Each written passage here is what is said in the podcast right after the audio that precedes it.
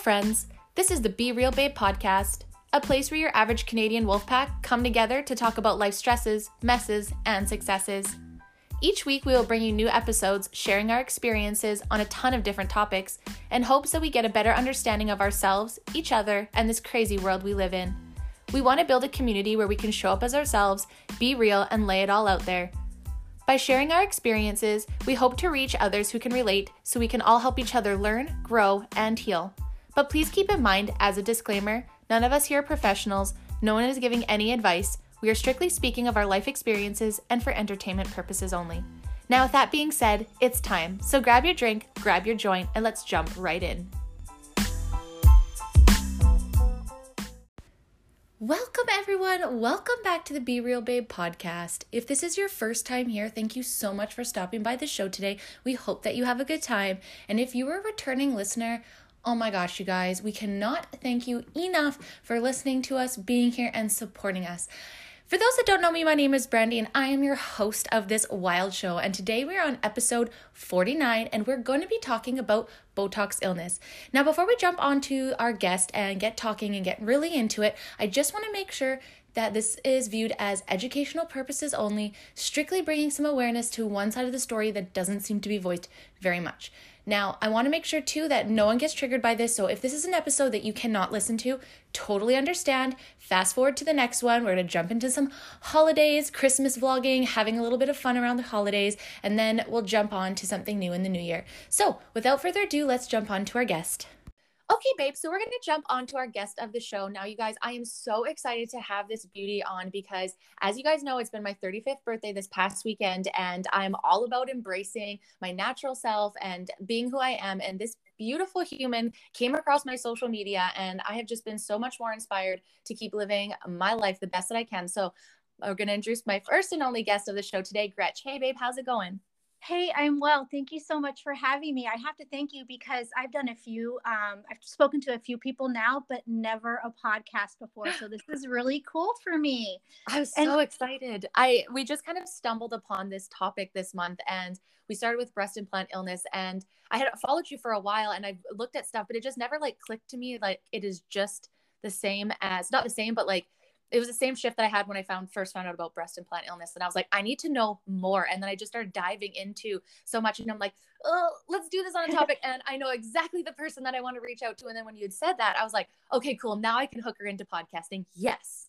Yes. awesome. So- and then and you don't have to worry about the camera. You're just talking. No. It's so much easier. Yes, and this is the thing, and for both of us, because we're always so busy and we're like gym rats, so we're always like disgusting when we ever get on. And I even we thought about doing like a YouTube at the same time, and so I'd be like, okay, I'll set up a camera just to see if I could behave mm-hmm. online, and then I'll just watch myself, and I'm like, you know, let's just stick to the voices. Like, you know, it's this is like radio. Sometimes it's just less to worry about, so you can be in your pajamas and not even brush your hair, or anything, and it's great. And I am in my pajamas. yeah, it's so perfect. So you'd be cozy and no one knows. Oh, that's so amazing. So before we jump on talking about Botox and Botox illness today, since this is your first time on our show in our community, hopefully not the last, um, can you tell us a little bit more about yourself? Okay, so sure. Um, so my name is Gretch, and uh, let's see, what can I tell you about myself without revealing too much, right? Yeah, a little a little mystery is always good. I'm just kidding. Okay, um, so most people may be curious maybe about my background and why I do what I do or why I'm such an advocate for Botox injury sufferers and raising awareness about botulinum toxin. So I let's see. So I've done a lot in my life. Uh, my formal education is actually in teaching. Uh, I'm a former high school human science teacher, and human sciences cover like a range of courses from food science, health and nutrition, child development, my favorite, human behavior, and those are just to name a few. Um, and then to those uh, of you who are listening out there who have teaching experience, because you know I'm sure there's lots um, you know that once you're a teacher, you have pretty much like committed yourself to being a lifelong learner, and the two really go hand in hand. You can't teach and not always be like a researcher and continuing your education and learning because information is constantly changing, right? Yes. And so that is one source of my mindset of why I do what I do.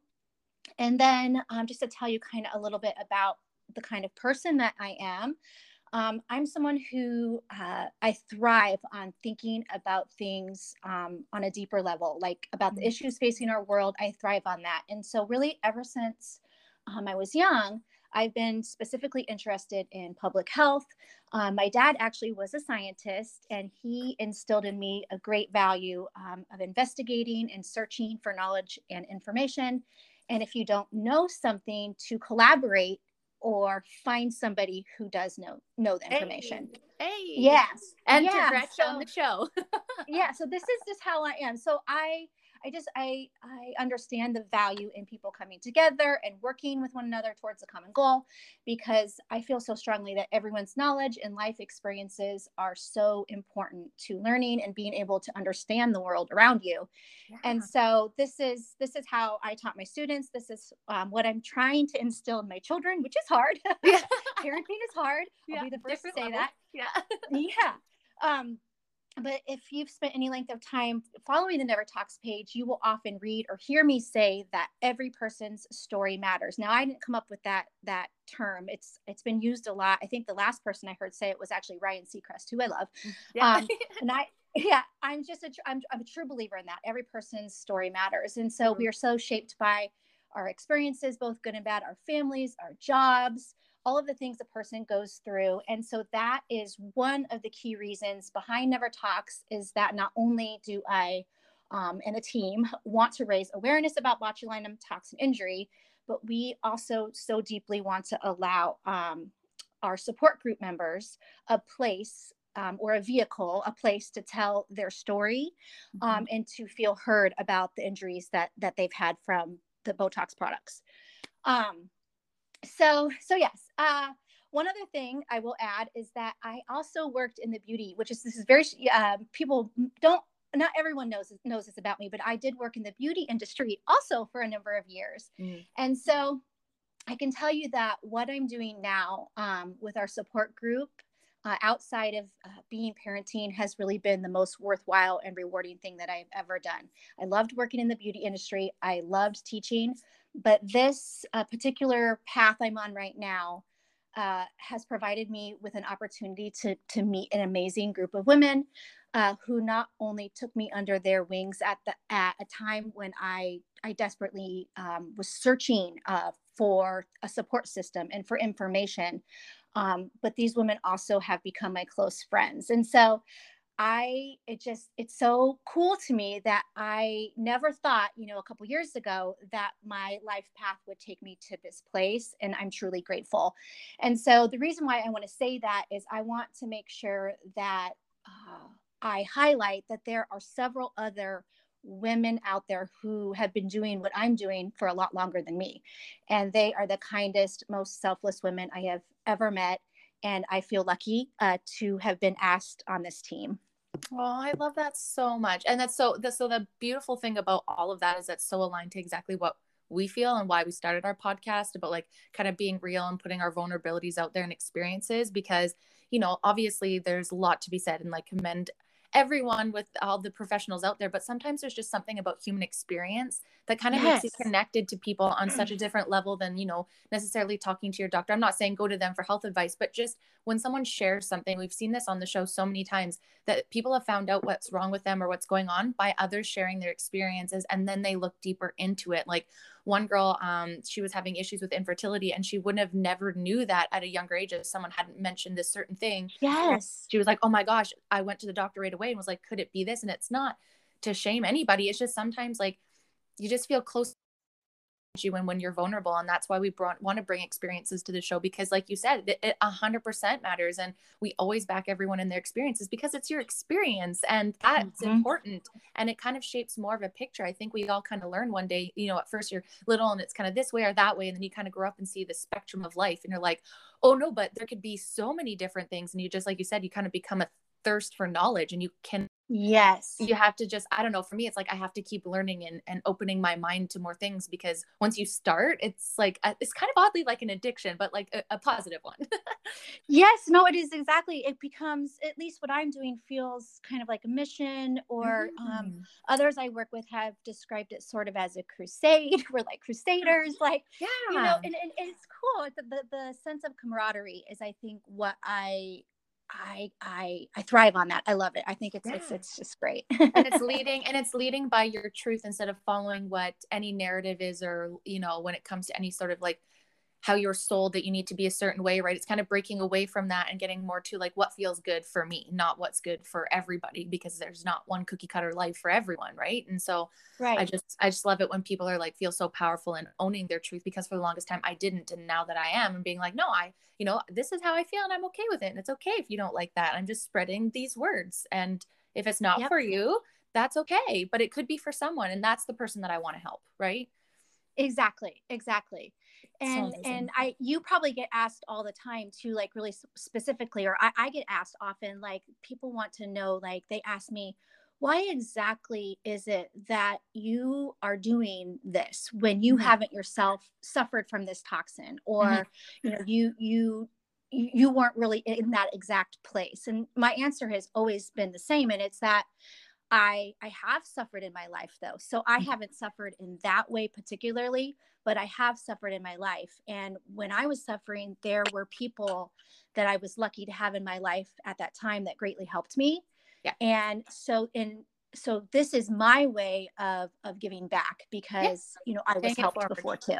Yes, yeah, exactly. And that was kind of like when me and Kayla started. Um, and it's too bad we couldn't have her on today, but she's very excited about this one as well. Um, that's kind of what, uh, when we started our friendship. We actually started online and then developed our podcast. And the reason why we did is because although we are going through very different maybe situations, the core of what was happening was exactly the same. So it's like, yes. okay, how you grew up and I grew up were kind of different, but these were the exact same struggles that we had. And because we were so open in our communication and so vulnerable to each other about what we had gone mm-hmm. through, we were able to notice that it was a lot of the similarities even though there were differences and we were able to inspire each other to you know take each other's experience and like use the tools that we've learned and apply it to our own lives even if it's not the exact same topic so for example like you know breast implant illness versus you know bo- I, i'm terrible at saying it but the kind of more botox area like they might not be the exact same procedures all that but women are being silenced or not being heard or told that they're crazy or mm-hmm. whatever right so yep. even though they might not be suffering the same symptoms they're still in a way going to be able to relate because they're being treated the same or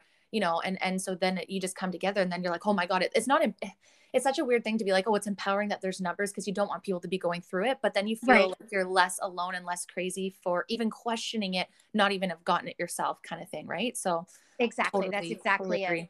and just some people are afraid to talk and i'm not yeah we you and and i have found that that rings truer than ever especially with with botulinum toxin injury is that a lot of people don't want others to know that they are suffering from this because you know there is um, sometimes women are looked negatively upon mm-hmm. um, you know doing doing these procedures and such and so they feel like they can't share their story because they're going to be viewed in a different way or there's just a multitude of reasons but 100%. that's one that fuels it for sure yeah. yeah and so that's why talking about it and i'm sure you feel the same way spreading awareness whatever it is even if it's like you know none of this ever in our shows ever meant to to necessarily like trigger people by any standards but if it starts provoking thoughts and conversations sure to start questioning that's more what we want right like yep. I never questioned stuff ever in my life it was just like ever and then all of a sudden i started getting sick on things and you know i've had miss like uh, birth control i've had blood clots you know i've had these crazy adverse reactions to medications and so it's like you know now i question a lot of things before i go into it and that was kind of where mm-hmm. i'm at mm-hmm. with where i was with botox um I know you can't see my face, but for the most part, most people usually tell me I'm a lot younger than I am. So uh, for myself, and we'll jump into the questions here in a second. Uh, for me, it was just like someone at like 20, I was like 27, 28, and most people thought I was like 21, 22.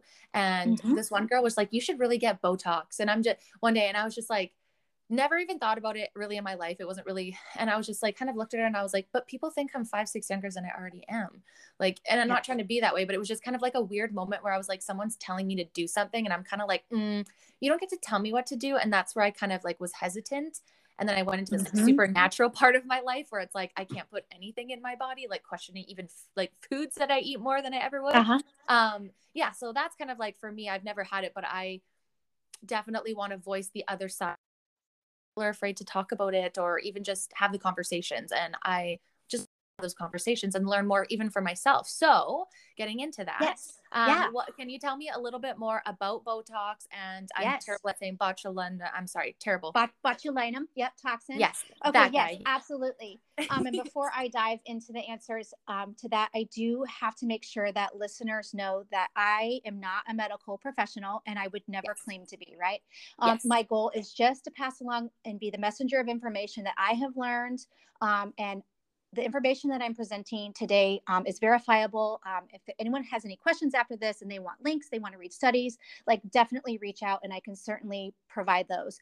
But the purpose of this is just to help. The intention is not to treat, cure, or diagnose this medical condition um, or adverse effects from from botulinum toxin. Your doctor ultimately has to be the one to do that. So I just want to get that out of the way. of course Very yeah good. and, we, and do Okay. we do that too at the beginning we're like this is just for entertainment purposes only and just yes, little i'm a little canadian just speaking stuff exactly, exactly. but thank you it's always good to know Oh. but it's again some place to start is this place to start looking and asking questions and we have someone that can put you in the touch with the right people Perfect. Okay, so let's talk about Botox illness. Yes. So, um, you asked me what is Botox illness? What is Botox?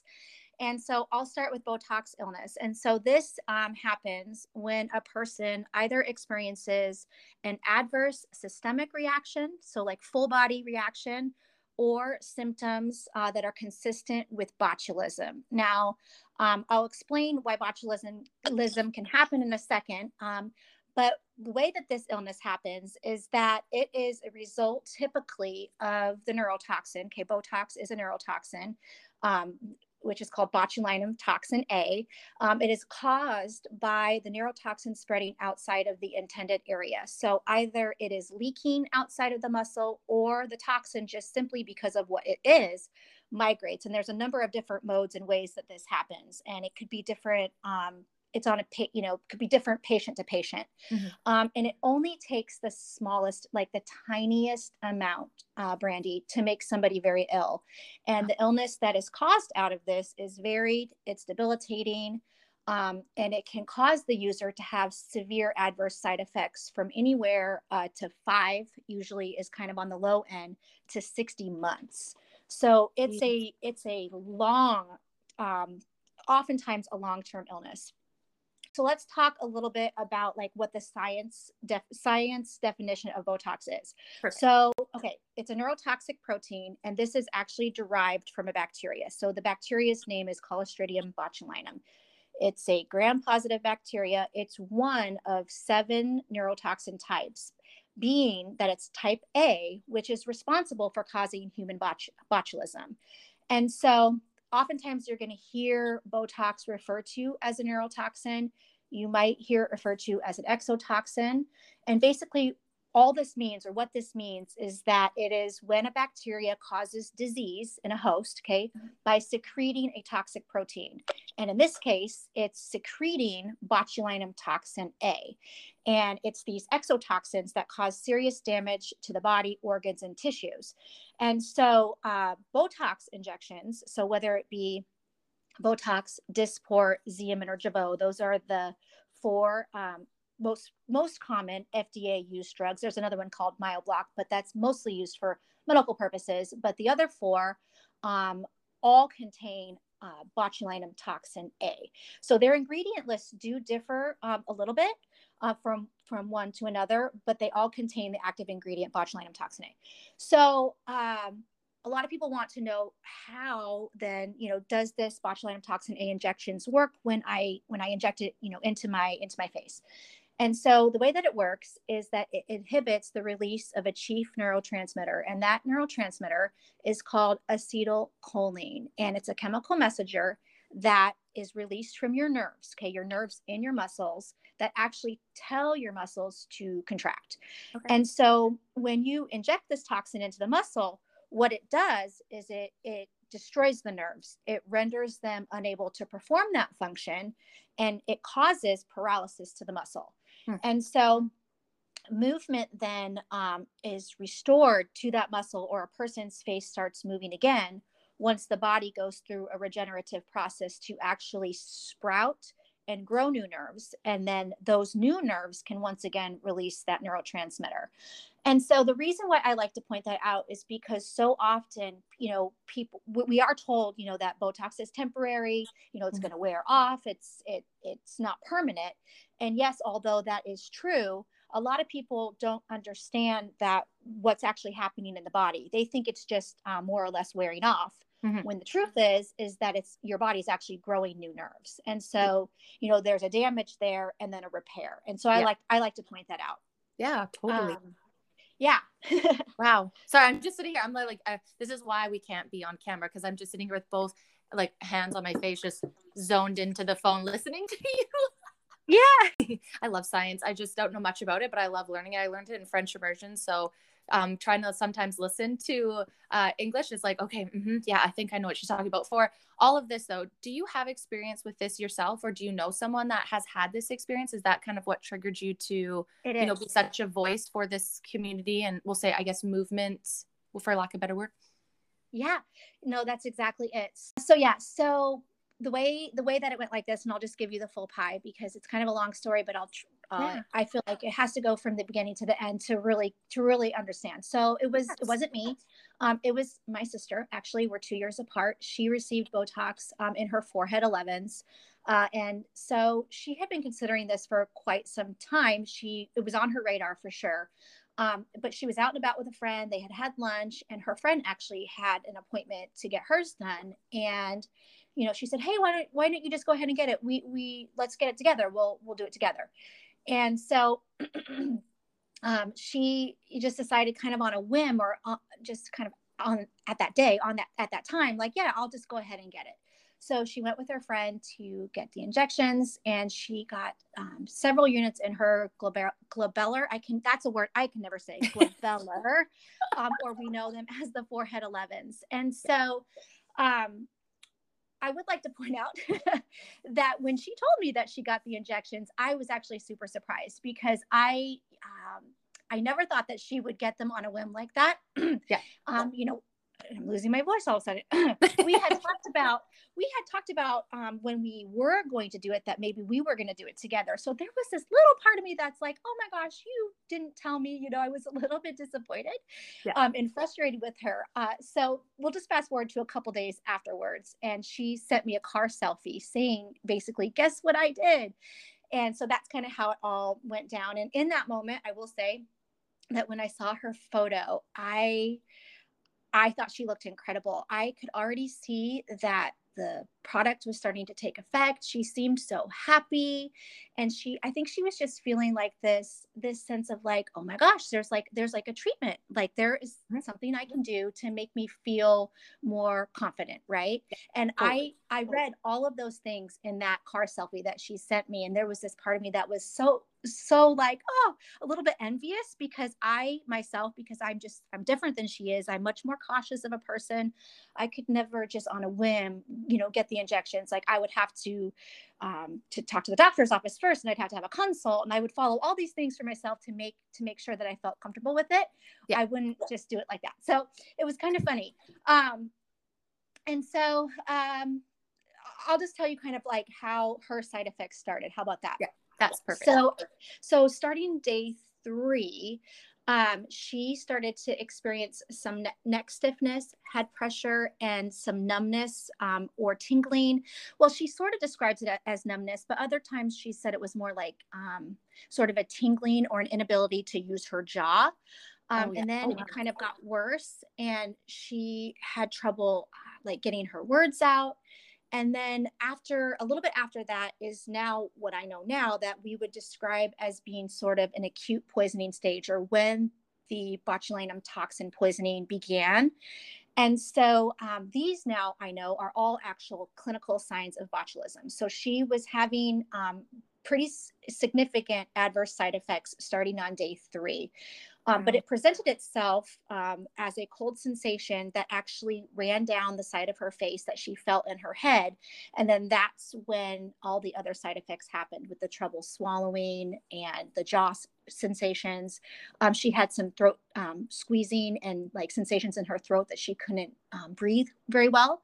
Oh, wow. And then at the same time, her heart rate was rushing and she had a crushing feeling in her chest. And so she sat down on the bathroom floor um, she had tried to call me. I remember seeing her call come through. I had my, my, I had an infant at the time, and I was unable to answer the call. I didn't know that anything was wrong, of course, and I was oh, let's call her back or whatever. Yeah. But um, she was trying to get me to come over to help her, so she ended up calling my mom because when she stood up, she uh, experienced tunnel vision. Oh and so she was in a complete panic, and she had made the assumption that she was having a heart attack um, which I think any woman would would assume. I mean, I know that's where my mind would go if I was oh, experiencing yeah. those those kind of things right away. Yeah. So my mom drove over uh, to get to pick her up and took her back to. Well, she said, "Mom, I got Botox. and of course, my mom, I will state that my mom has never used cosmetic procedure and injections of any kind. Yeah. Um, and so my mom, you know, said, well, that wasn't, that wasn't very smart, right? Like, why'd you do that? That was yeah. like, I mean, it didn't come out as nice as that. Yeah. That was, you're yeah. crazy. Yeah. Let's take you back. Let's take you back to the doctor and see what they have to say. Right. Yeah. So she took her back to the doctor and the prescribing physician uh, was concerned uh, had said that he had never seen anything like this before. Um, he prescribed her with a, um, a, a, relaxant, a benzodiazepam, mm-hmm. known as Xanax. And he stated to her that, in his opinion, this was a normal, was normal for the most part, her heart racing and such, and the anxiety part of it was normal um, so that if she used the Xanax, um, her heart and stuff would still probably race, but um, she wouldn't care that it was racing anymore, and then she would oh. she would get better. She would get better. Yeah. So interesting. So, so that's kind of um, the reply that she got from the doctor, and my mom, you know, of course, very um, was very hesitant to fulfill that prescription for my sister. She didn't like the idea of it, but you know, did anyway, um, so that so that Heidi could uh, help her her heart rate. Yeah. Um so that happened um, and then and then of course later that afternoon i learned what had happened and i was very concerned and of course right away i was like what have you done different? Oh yes you got the botox like uh, this has got to be the botox. You know and she replied that the doctor you know said that this was normal and he didn't think this was really exactly from the botox. So um, over the next few days, uh, her symptoms intensified. They they were not getting better, and so she had an ER visit um, and this time it was because she felt like she was having stroke like symptoms. Oh my God. And so that's kind of the acute stage of the onset of the most severe symptoms. But then we'll just kind of skip ahead over the next few months. Um, and I'm just giving you her full story because I yes. want to paint a picture for the listeners out there of what an immediate reaction was like. Yeah. Um, and of course um, if you're a member of our larger support group you know these are the kinds of stories that come in you know multiple times during during the day. And it's just it, it never ceases to amaze me the similarities and what i read from new members to to what my sister had experienced. I like it never I, it never gets old. I'm always surprised. Like this the similarities are it, it's it's crazy to me. Yeah. um and so people over, telling them that they're not going through it and you're like okay but yes yes yes exactly so uh, the first nine months um, of this particular illness, uh, she was definitely at her worst. And it was what I would say, it seemed to me like she was sort of stuck in this constant state of anxiety, that she mm-hmm. just um, could not get out of this anxiety to the point where she was uncomfortable leaving the house. Um, she wanted someone always there to help with the kids. Uh, she just didn't want to be alone because she was like running. It was like her body was running fast, if that makes sense. Yep. In addition to she had a racing heart rate throughout the day. That was constant. Um, she could not relax. She could not sit still. But yet when she would try to get up and do things, you know, she felt like her her body wasn't working right. Like mm-hmm. her legs didn't, it was like her mind couldn't tell her legs what her legs were supposed to do to walk down the stairs, you know, to go do laundry or something. Like and like heavy. It was just probably. Heavy. Exactly. They were very yeah. heavy. And she described it as being almost paralytic. Yeah. um, okay. and then wow. of course um, her appetite was super affected. She she couldn't eat anything. She lost an extreme amount of weight.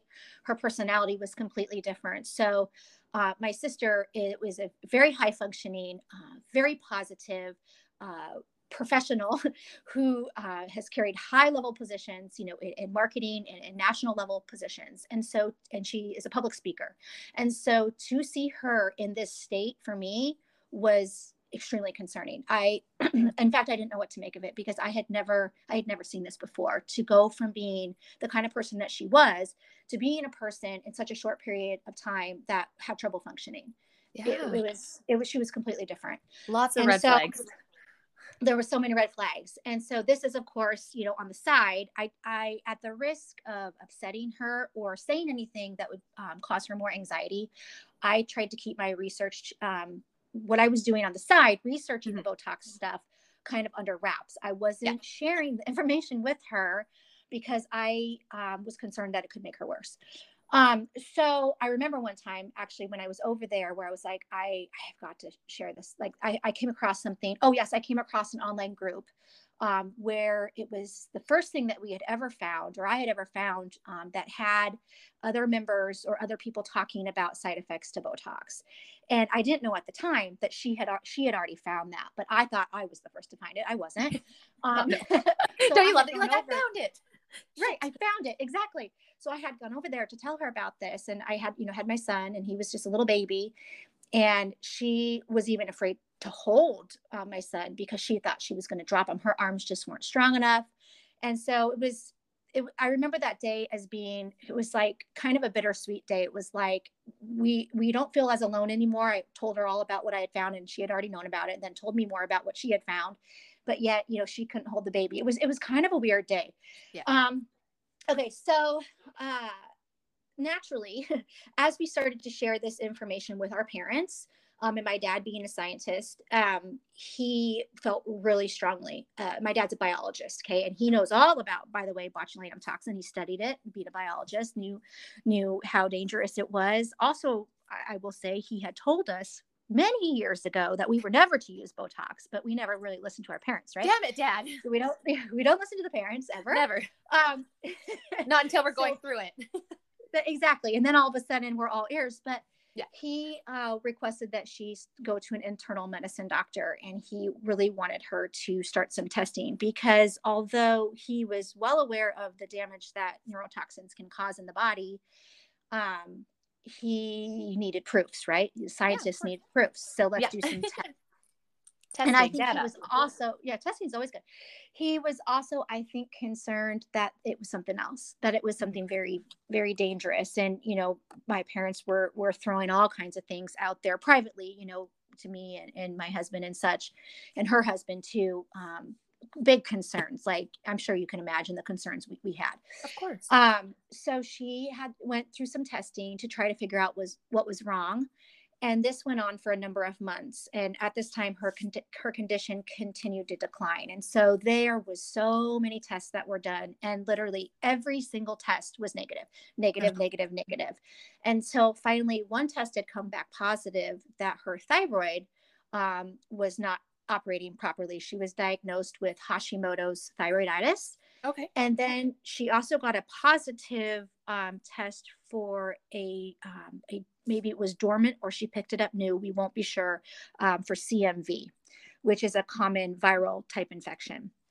And so she was having those two things going on. And, and I mean, I believe now that it was caused, those conditions were caused by the toxin poisoning. Mm-hmm. Um, but she never, of course, had a positive test for botulinum toxin poisoning. And, and I know now that there's not a test that's readily available, you know, to, to do that. So, um, but the more tests that came back, the more suspicious I got, the more suspicious my dad got um, we were sure it was a botulinum toxin. And then with having this handful of stories from people online, we were starting to connect the dots. Yeah. Um, and so it was really, I think for me, just kind of like once I started to dive into the information and I started to then now find studies supporting the information and then encountering people who this had happened to, I couldn't uh, um, any longer like unsee the information if that makes sense. Yeah. Yeah. You see it yeah. everywhere and, and so, you're like, oh, what? What about this? You're like, this is it. This is it. Yep. And so yep. the first confirmation um, that her illness was in fact from the Botox was when we then um, came across another group online, which was a Facebook group. And I can't believe that um, I hadn't found this until later, but it was the Facebook group that you hear me talk about often mm-hmm. called yep. Botox Dysport Side Effects. And that was, there was so many more people. Now we're not just looking at a handful of people, there was thousands of people, right? Yeah. And so I became very active in that group. And I think it was a year or so, I guess it would have been a year or so after I joined uh, that group that their admin team reached out to me and they asked me to join the team uh, because I had been sharing with them um, quite a bit of research and information that both my dad and myself were finding. And they were like, hey, uh, you're really interested in this. Would you consider joining our team? And so that's kind of the whole story as to how I got involved directly with working with Botox illness uh, sufferers. Well, yeah, because it's your heart, it's your sister, right? And mm-hmm. already being someone that was already skeptical to begin with, and then you're seeing something in real life, and like you said, every time ne- every negative test that came back, that was, you know, because sometimes if you can't test for something, then isn't the idea to test for everything to like eliminate something off the table, right? So it's like, right, you want to test for cancer, or like she said, you had like thyroid issue, you know, you're trying to test all these things, and eventually when you're just getting nose nose nose it's just pointing you closer and closer to your original thought even though most people would be like no that's not it and you're like okay but there's so yes. much directing to that like why can't we like how do we how do we test for that? How do we look at that? And the fact that that is a procedure that's given and there isn't something that tests for the adverse reaction of that is kind of wild to me. Is that normal? it is. It is. Um well i don't think it should be normal. Yeah, I, I don't know. I can say that um, you know, I feel that's weird. Well, we we have learned we have recently learned that that there is a test that can confirm um, botulism poisoning, but it's not readily available. And we learned mm-hmm. this at the botulinum toxin symposium this year that we our group was invited to. We were invited. Um, and it's an annual symposium uh, where many drug manufacturers meet and key um, researchers and scientists um, that were involved in the approvals of this product meet and they, you know they discuss things um, that there that there is a need for a readily available test um, mm-hmm. but they are proceeding with caution and it sounds like it's a type of stool um, sampling type test, uh, but I can say confidently as of now, I, I don't know that it is available for co- especially cosmetic use. Uh, they probably use it, however, uh, for natural occurrence of botulism. So if people were to eat um, botulism, you know, a canned, a contaminated canned good or a food, um, they mm-hmm. would maybe use, you know, because the biggest issue with that is when you eat a botulinum toxin, you're exposed to a far greater amount than you are um, being injected with, and the the likelihood of it being fatal is very high. Yeah. So it probably know, hits a lot of organs on its way down and through your digestive system that way too. Yes, right? and yeah. so so I think I, I, and I don't know for sure that it's being used for that purpose, but. Mm. We, we have learned that there is a test. The only other thing we know of is is what's called a mouse assay test, which is based out of a lab in Poland. Now we're not in Poland; we're nowhere near Poland.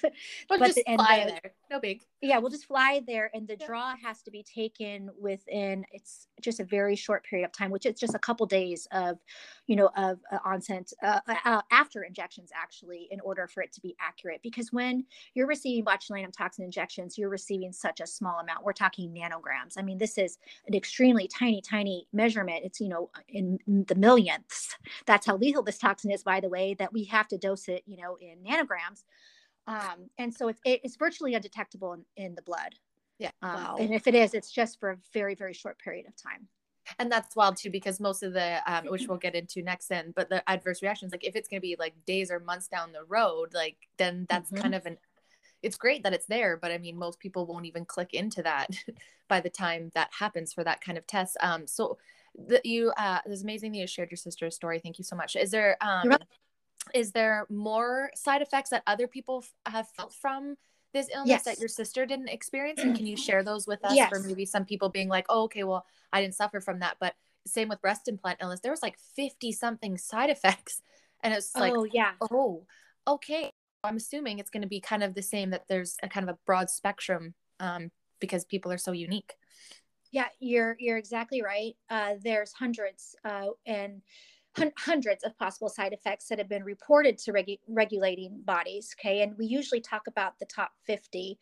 Um, they are varied and many of them are debilitating. And so, uh, sufferers experience this illness or poisoning um, on a spectrum for sure. And mm-hmm. healing, I should point out too, also takes place on a spectrum. And so, uh, most often, when someone has like many of the clinical signs of botulism, okay, like especially the ones that are printed in like the warning label for the product, we would say that they have iatrogenic, meaning acquired botulism poisoning, or we often call that IBP.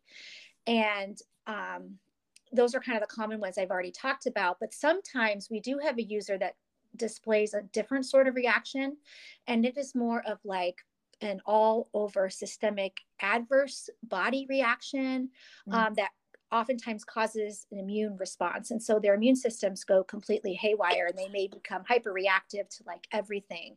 Yeah. And it's like, I think it's, we think it's because um, the body is so uh, busy processing through this toxin that it starts to view everything, whether it be foods or supplements or even things you know you put on your body as an invader. And so that's why it oftentimes affects what people can eat or drink and they can't simply do this the same things that they once did you know with with foods. Yeah um, your body's like so, you said your body's so focused on whatever the heck's going on there it kind of forgets exactly. about the rest of your body right Exactly. And then, of course, there's allergic anaphylaxis mm-hmm. type responses where people have um, all the signs of anaphylaxis.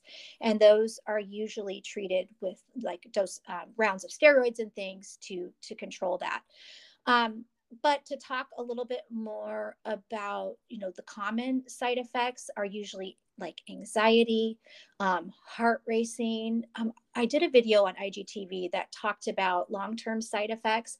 A lot of those long term side effects are the ones that happen in the beginning to being the most common. Mm-hmm. And so, um, a lot oftentimes a user will have sensitivity to light and sounds they may have uh, like processing information processing problems where they're not able to interpret information like they once could. Um, this can manifest in not being able to talk as well as you once could. Uh, headaches are really common uh, there's there's over 400 listed side effects and what's you know that's a lot. What's what's cool about the the regulating system the F, the FDA site in particular is that you can actually go through all of those side effects and you can see the incidence rate of them so the actual percentages. Okay. and that I've always I I think that that's really fascinating. So for anyone out there who thinks they may be suffering you know from these injections I would encourage you to go to your regulatory body or or you can always visit the FDA the United United States one, um, and and look at those side effects to to see if to help you connect the dots to see if it's yeah. lighting up. Yeah. yeah. And sometimes, like you said, and I know for my girlfriend that was on in the last show about her breast implants, um, she had to go to Costa Rica to get them removed because uh, three, four years ago, it wasn't as talked about and no doctor was listening to her. And she literally had to fly to a different country and spend weeks there recovering. Just, you know, it's just wild. it is. It is and i think the, the the key thing i i just want to to mention one more time because we see it so so frequently is this um, development of anxiety mm. and you know that includes the heart racing and the panic attacks and this is happening often in people who have never had anxiety before so mm. it is mm. is so um, it's so characteristic of this illness and it is so concerning, especially for people who have never had anxiety before. Yeah. And we believe this is happening because the neurotransmitters um, are damaged in the brain by this toxin. And this happens because oftentimes the toxin can, um, you know, cross the blood-brain barrier via the central nervous system. And when this toxin was first approved, it was actually thought that it could not across the BBB. Mm-hmm. And since then, studies, and I've pointed these studies out, you know, in slides on Instagram, and I can give these studies to anybody that wants to read them. But we have seen now um, that that's uh, simply not the case that it actually can cross the bbb and it's precisely the reason why you know they're seeking approvals uh, to use the product for uh, for depression or other you know um, uh, conditions that cause you know brain brain problems. And so it's just it's just fascinating fascinating to me. It's, but also you know it's, it's, a huge concern. It should be a huge yeah. concern to anyone that you know this is a possibility that that this could happen to me. Yeah. Um and, and aware of the risks right? I think so many people is. like one wild thing too not to go back to the other one but my girlfriend um when she after she got a breast implant they offered her a shot of botox as she was walking out the door. I think it was like it's called the i think i'm terrible at saying it Allergan Allergan Allergan uh-huh. Um, yes. And so, just when I was uh, before I came on, I was trying to research this stuff. I came across a podcast from the states that was talking to this one lawyer that he had like hundreds of cases against that company specifically, um, even for kids that have medically taken it that have suffered massively. And my mind was just blown. I was like, and the same people after they just put implants in that she had to, in the end, spend thirty-two dollars to get them, thirty-two thousand dollars to get them in and out. Is this like, hey, you're not even healed from your surgery, but here's some more toxins in your face? Right. No, just so out of touch to me. Like, I don't know. It's just wild. Well, you know, we, we can't trade one toxin for another. No. and that's kind of what I say. It's like, well, but wait a second here. We have now, you know, we're we're removing the implants but still willing to use the botox toxin. And and that is it's a conundrum. It, it, it doesn't make sense to me. No i know right? So it's just like and it's just, just knowing and it's like in those moments not once did mm-hmm. anybody you know did like when when a side topic here when when women are getting these injections and you know you hear about these warning signs how are they being told? And not even women men anyone how are they being told? Like do they get to see the pamphlet that comes with the the things? Are they just like here here sign this. There is some potentials but it, it, it, it varies. It really mm. varies. So some people receive nothing. They yeah. may receive a little verbal verbal. My sister um, was given a paper to sign and as she was starting to read it the nurse stated oh nobody ever reads that. If you read that you'll never get it. You know kind of just dumbed it down a little bit and then i think you know she just signed on the dotted line. Um, others will provide consultations but we hear frequently that they're saying, uh, you know, uh, they say the worst thing that can ever happen is you may get a little flu like symptoms or you may get a headache. You know, they're not really diving into what the actual warning label states and says. It's it's not it's great. Not, it's not it's not enough it's not enough for sure and and and really that's you know that's why we think that our page is really necessary because mm-hmm. we want to provide people with that information to kind of bridge that gap between yes. what they're getting from their provider you know and what they should be getting and just to really because really what this should all be about in my mind is about patient safety 100%. and informed and informed consent like we have to know you know what the risks are involved so that we can make a informed decision for ourselves and for our health. And many people that i talk to feel they were not adequately warned. And had they have known the information they feel pretty strongly that they wouldn't have, have used the product. Yeah and that's the exact same thing we hear kind of through all the themes that we talk about when we this that if they if people had known you know that this is what was mm-hmm. going to happen that they would have at least questioned it a little bit more or maybe you know dived into it a little bit more. And i just it makes me sad because then in a sense and i'm not sure if you feel this way but in a sense it always it feels like people are taking then in that it's just about making money and they're taking someone's insecurities and making a ton of money and then potentially putting a lot more money in another industry's pocket because this person's now going to be injured potentially for a long time. And it just mm-hmm. seems this like revolving money grab but it's like people's health and safety and concerns and actually making them feel better about themselves is no like that's not the goal anymore it's just about money and it, it, it makes me so sad in that sense it doesn't it doesn't seem like it's the goal and yeah. i like you have vocalized that and it's not an easy thing to vocalize no. and it there are a lot of people that it angers you know when mm-hmm. when we vocalize this but I have a hard time. I, I, believe what you say. I believe that exactly that that's true. It's a very um, profit over people driven industry. And, and I, I can't say every single medical nope. professional that injects this toxin is like that.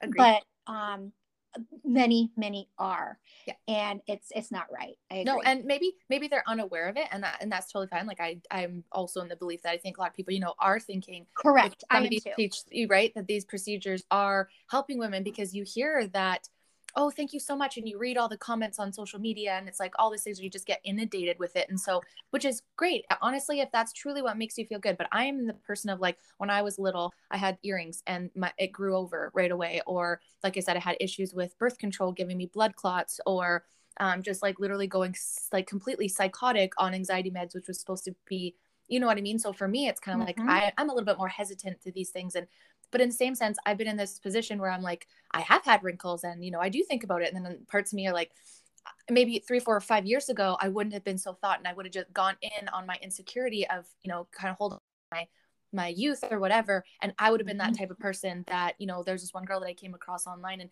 her half of her face was like it's kind of like a bell's palsy type situation mm-hmm. where half of her yeah. face or one's eyebrow was up so yeah it was up so high yes so that's a common yeah that, that's to, not a, I, i'm sorry i'm saying it's common. I meant to say that's not a very common reaction but it is really indicative that something's not right. Right? And she she can't yes. and i get it but she kept going in to get the other side to kind of balance at the same time where it's like i understand but i think at that point i'd be like no i need to just let my body like chill for a minute because obviously it doesn't like whatever's going on. Maybe it was the injector i'm not sure but I think it kind of makes me nervous. And, and for me, if it's, you're going to go do it, same with tattoo artists and all that, those kind of things, like really researching if you're going to do it, who, because I've heard, and I, maybe this is different all over the world, that there is like some people that can just kind of get like a weekend course.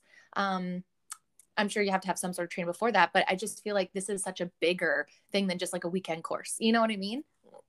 Yes, and well, it's the thing is, is that it's not as regulated as I feel that it should be. Yeah, and and and yes, we my understanding um, for a provider to be able to use the product is the same, and if you have a medical degree or you're already a medical professional, then you can you know sign up with a, a provider or manufacturer for the product and then take a very small amount of coursework, whether it be like a weekend training or an online introductory course, and you can start to administer Botox um, pretty much within just a few short days, like even a couple days.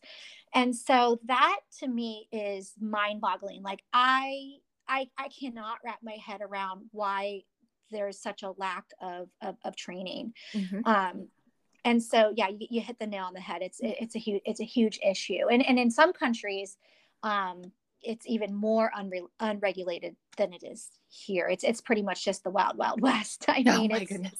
you know and there's there's other to kind of talk you mentioned about your friend getting more you know top up and things and there's there's other issues just surrounding technique and what injectors are doing out there mm-hmm. that really um, are concerning to me and one of them is that i am seeing especially um, all over instagram and tiktok and you name it yeah. that many injectors uh, feel that because of their license that they are given the power to inject wherever and however much they want and what this is, this is this is, in my opinion, uh, misuse of, of the product. This is called off-label use.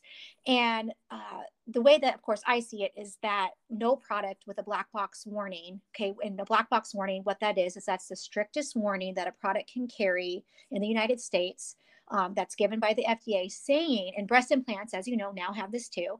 Yep. Um, Thanks saying God. that it can cause death, and or severe disability that it needs to be administered by a licensed provider um, and in my opinion should have extensive training and that's where we're failing mm-hmm. um, but you know to go back to this whole off-label issue is that uh, many injectors are going outside of the scope or outside of the prescription and what that means is that Botox is only um, approved for three areas on the face, actually, which are all in the upper half of the face. So it's the, I'll say it slowly, glabellar lines, the lateral canthal lines, and the forehead lines. And this is, you know, it's relatively small amounts, it's like 20 units, 24 units, or combo of like 40 units of the two places combined. And so anything that would go above that dose in units um, is considered off label. But then we have this whole other problem, which is where, you know, they are now injecting in many other areas on the lower half of the face. So they're doing the bunny lines and the Botox lip flip and then the jaw reduction, the masseter jaw reduction. And now we, we're seeing it being used for chin pebbles and neck bands. And there's just so many uses that it hasn't even been approved for. We haven't even readily studied this. Um, but yet the warning label says very strictly that using it in this way can cause death or severe disability. But yet it's it's still being done. And so I I can't wrap my head around that. I it's, can't it's either. Concern. I just and yeah. it's so funny. So I didn't know what my wrinkles on my nose were called until like maybe like a year ago. And it's just yes. so funny when you just notice stuff about your face, but you don't really realize like there's like there's like a, a title to it or there's like a trend of trying to get rid of it. And you're like, oh shit, really? And I was like, I thought that's just what my face looks like when I smile and I laugh. Is that not, you know, whatever to each their own. But it's just so funny. Like there's that like spot under your butt. I think it's called like banana hammock or something like that. I giggle every time in the in the fitness industry. People are like, "Oh, get rid of your banana hammock." I'm like, it doesn't quite work that way and like there's healthy unnatural alternatives to you know work with your body or even just you know inside working in and, and um, mentally uh, appreciating your body for what it is. It's very hard in this day and age it is hard. It's uh, and it's a it's a it's a choice and a struggle. Yes. it can be a struggle every day but yeah. it's also a choice uh, to accept every day right? Yep, yep. Yeah. Absolutely. And we're just it's uh, mm-hmm. and i think that's where me and you are very that voice for those that want. And you know like it, there if anybody can do whatever they want i'm fine. But it's just like i always wonder too like do people look at me and go oh my god she's got so many wrinkles. Like not that i give a shit because i don't but you know what i mm-hmm, mean? That's mm-hmm. and i'm like well i don't really care. Like does it really affect anything in my life? Of course am i going to admit that i would love to like you know work with them someday but at the end of the day sometimes i'm like so busy into whatever i'm doing it my productivity for the day or the human I am really didn't make any difference during the day that mm-hmm. i had them you know what I mean? Exactly. Well, you know, and what I always tell people too is that the people who love you, like your inner circle, guess what? I can say this very confidently, and you'll agree. They love you and they love your wrinkles. They, yes. they love that about you. That's what makes you you. That's what they know and have come to love about you are your facial expressions. And then let's just think about why do we have our fa- facial expressions? Well, it's because of the experiences that we have, the happiest and the saddest times. And so when we are, you know, masking those with anti-wrinkle procedures in a way, I believe we are taking away a small part of ourselves, and that and that makes me sad. Yeah. Because I think that I, I, well, I already described earlier how important I feel people's experiences are to to shaping their life and and and and being a part of a community and yeah. creating camaraderie, all those yeah. things. So yeah, and yeah, so I'll say it over and over again. Wrinkles are cool. I think they're beautiful, and nothing makes me happier than to see women aging naturally and gracefully. Yeah, and there are several um, public figures who are vocalizing their choice to do that and i couldn't be more excited. Yeah it's, it's very different it's so nice and like so for me i've been a photographer passionately kind of on the side for 10 years i had my own business and um, even when it came to like photography kind of have to back out of it right now a little bit um, but for me i was always very natural like you know if you always want to look your best and lighting plays a key but for the most part sure. i always found it it was just so natural when you gave eh, back so exciting when you give them back their photo especially boudoir and you know that you didn't edit their faces at all you just you know good lighting and them and the energy and everything and they're just falling in love with who they are and i just think that's another place where a lot of people don't realize that videos and photos can be very much photoshopped to remove those wrinkles. And if a person on social media influencer celebrity any of those people don't want you to see their photos with any wrinkles you won't. Like exactly. I, I read a thing where it's like i think it was kim kardashian literally pays paparazzi to follow her so that all the paparazzi pictures are approved by her so that no one actually knows what she looks like in real life. And it's very rare to see like an actual unphotoshopped picture of her.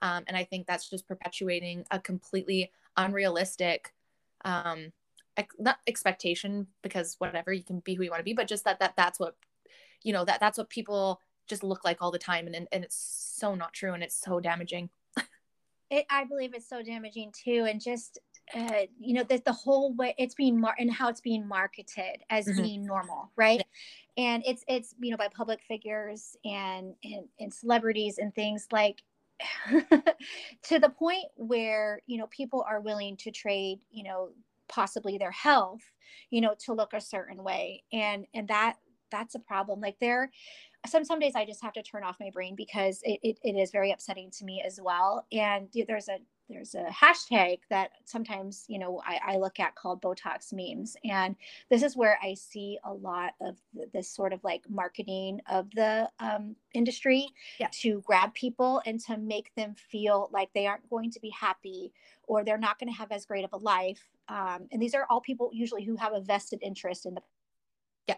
Yeah that's making money from them and that's that's my biggest scare too. It's like keep it we're making money off of people's insecurities and um, and maybe it's not maybe it's it is pumping everyone up. I'm not to everyone to each their own for sure but you know it does sure. get a little bit scary are making tons of money off of it. And like you said it's not permanent. So then it's a revolving door every how much i mean, know people can go every couple months some people go every six months some people go once every couple of years but it's still a revolving industry where you're still getting money. And it's another like if you don't have this you're not cool you're not pretty. And it's like i'm so done with that. I don't care. I am too well at some point it has to stop because the issue is that it's it's people's mental health is at stake and yeah. and also patient safety and and and if we don't change this you know this this whole this whole negative view of what really what is it it's ageism right like yes. i have to tell you i i watched an incredible igtv um, that sharon louise she's on on our list she um, does a,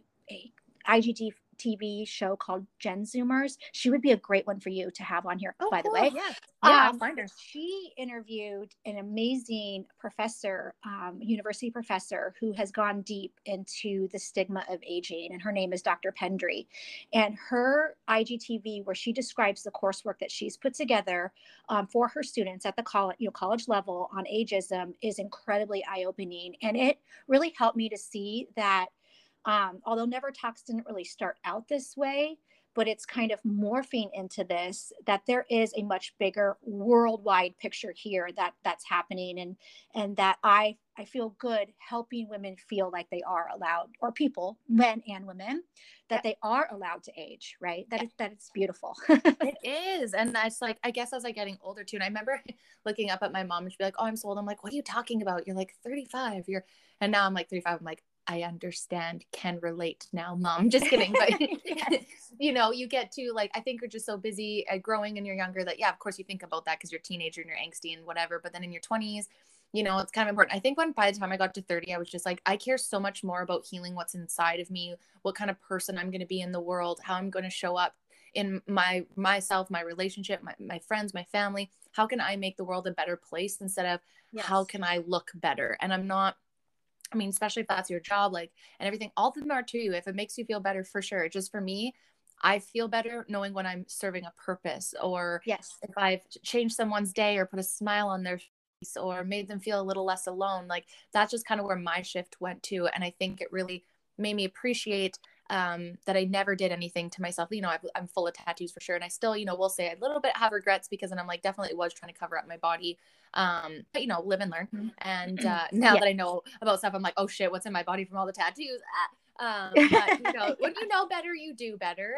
And right, yeah, you do. Just, once you make that shift um and two i just didn't want to spend money on it when just like a kind of quick story of me is like I, when i got divorced like i had all the things like my hair done my nails done my eyelashes done all the things and I got divorced and I just was, you know, barely surviving and I just couldn't have those things. And how I felt about myself when I didn't have those things was the worst feeling ever because I just held on to the idea that I needed those things to be beautiful. And once I realized I couldn't have it, I had to kind of go on this path. And then I just kind of stopped like wearing makeup. I stopped doing any of those things. Yeah. And just like, hey, you need to live with yourself at the yep. bottom level of who you are and start to be okay with it before you can put any sort of like makeup on or anything like that. And I sat with that for like a solid year. And now I put like mascara on and like once in a while, but now I'm just like, I have acne. It is what it is. I, mm-hmm. if someone doesn't like me because I don't have acne or if I have wrinkles, I'm really not sure I want that person in my life. Well, it, so, it says more about them, right? It yeah. says, it says, yeah. right. And I'm exactly. Sure, I couldn't like agree every, more I'm all for everyone doing stuff. I know plenty of friends that, you know, like I know tons of people that have done all these procedures and I'm all the power. But what breaks me most, and you will relate to this 100%, is when you start amplifying these experiences and you start connecting with people, you start seeing like how the other side just feels like they can't talk about it because it's not cool and it's not popular right. or people will be triggered. So then they yeah. lash out at them because of their own personal like going through their own cognitive dissonance and being like, okay, maybe this is what's wrong. You know, maybe yes. I didn't know that. And I've gone through that, like, especially in the last two years. There's a lot of things I'm like, whoa, I never thought that was a thing. And it's a thing. Oh, shit, here we go. Um, totally. and so once you start, like you said, what I said to you earlier, I was like, once you kind of jump out of the matrix of things and you see things at a different level, you, you really start analyzing and like yourself as being a teacher and a researcher, you're naturally just researching everything because you got to know. I am naturally huge anxiety, so I have to know everything I can know before I get into something, or I will feel yes. uncomfortable the entire time.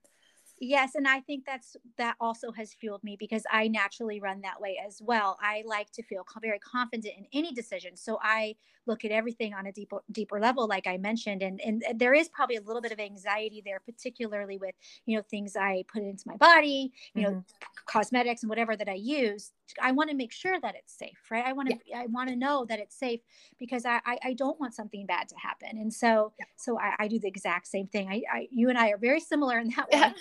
And it's like a shift too, right? Like I just didn't realize a lot of the things. Sure.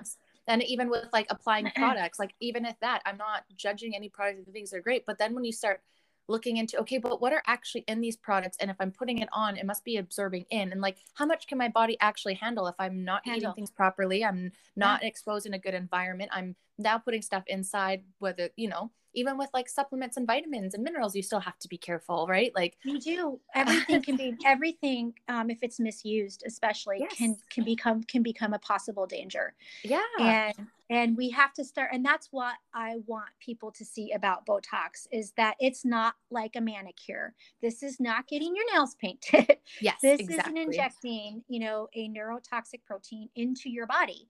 And it's not just any neurotoxin it is the world's most lethal neurotoxin so if you look at this on a chart of like you know chemicals from highest to lowest it is so far above all of the others that you really can't it's almost silly to compare them of how wow. toxic it is really yeah. and so like to go back to some of these questions when it comes to adverse reactions and effects how like we you said you're like your sister particularly you can feel it within the first couple of days and how long can some of these have you i mean noticed or researched that this can last? Is this like years possibly? Uh I, like your sister was at least a year right if not a little bit more?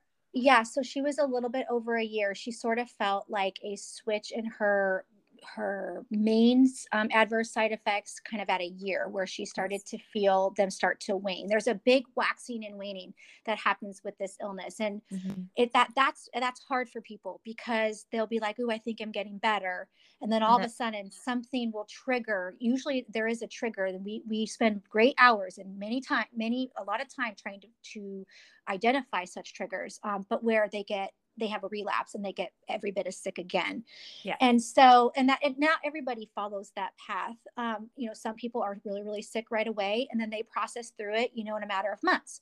Other people are sick for a year, you know, they fall into our 12 to 24 month range. Mm-hmm. And then there are some unfortunate few that are longer than 24 months in their healing. And, and we do have people who have permanent, they feel are permanent um, side effects um, and that, you know, they've suffered from them over eight years.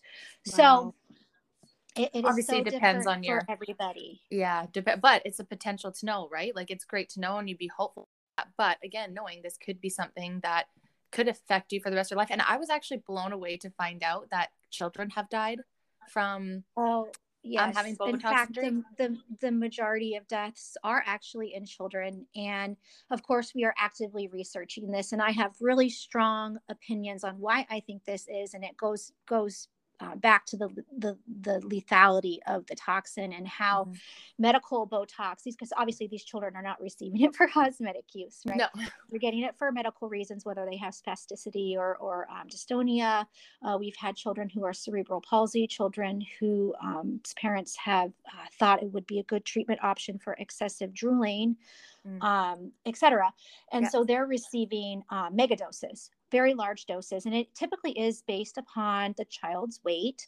And so, um, one thing that I should point out though is that even though it's based, the prescription is based on their weight, it's still an estimation. Mm-hmm. And that's one thing that a lot of people don't understand about Botox. And I, will try not to get too overly technical, but um, But the thing is, is that it is uh, Botox lethality and Botox dosing is is a crucial concern, and to me, uh, because it's based on a calculated median, and so we don't actually know, or no one actually knows, the amount of botulinum toxin A that it would take to be lethal to a human. Okay, because um, we can't um, ethically, obviously, test this on humans. Um, and so the way that it is estimated, and this will bring up a whole nother issue, is that it's uh, based on the LD50 uh, which is a toxicological term for the amount of toxin that it t- took given all at once um, to mice or to other animal subjects. And so, oh. people, um, I, to bring up the other issue, is that there's also a, an undercurrent here of a huge animal rights issue.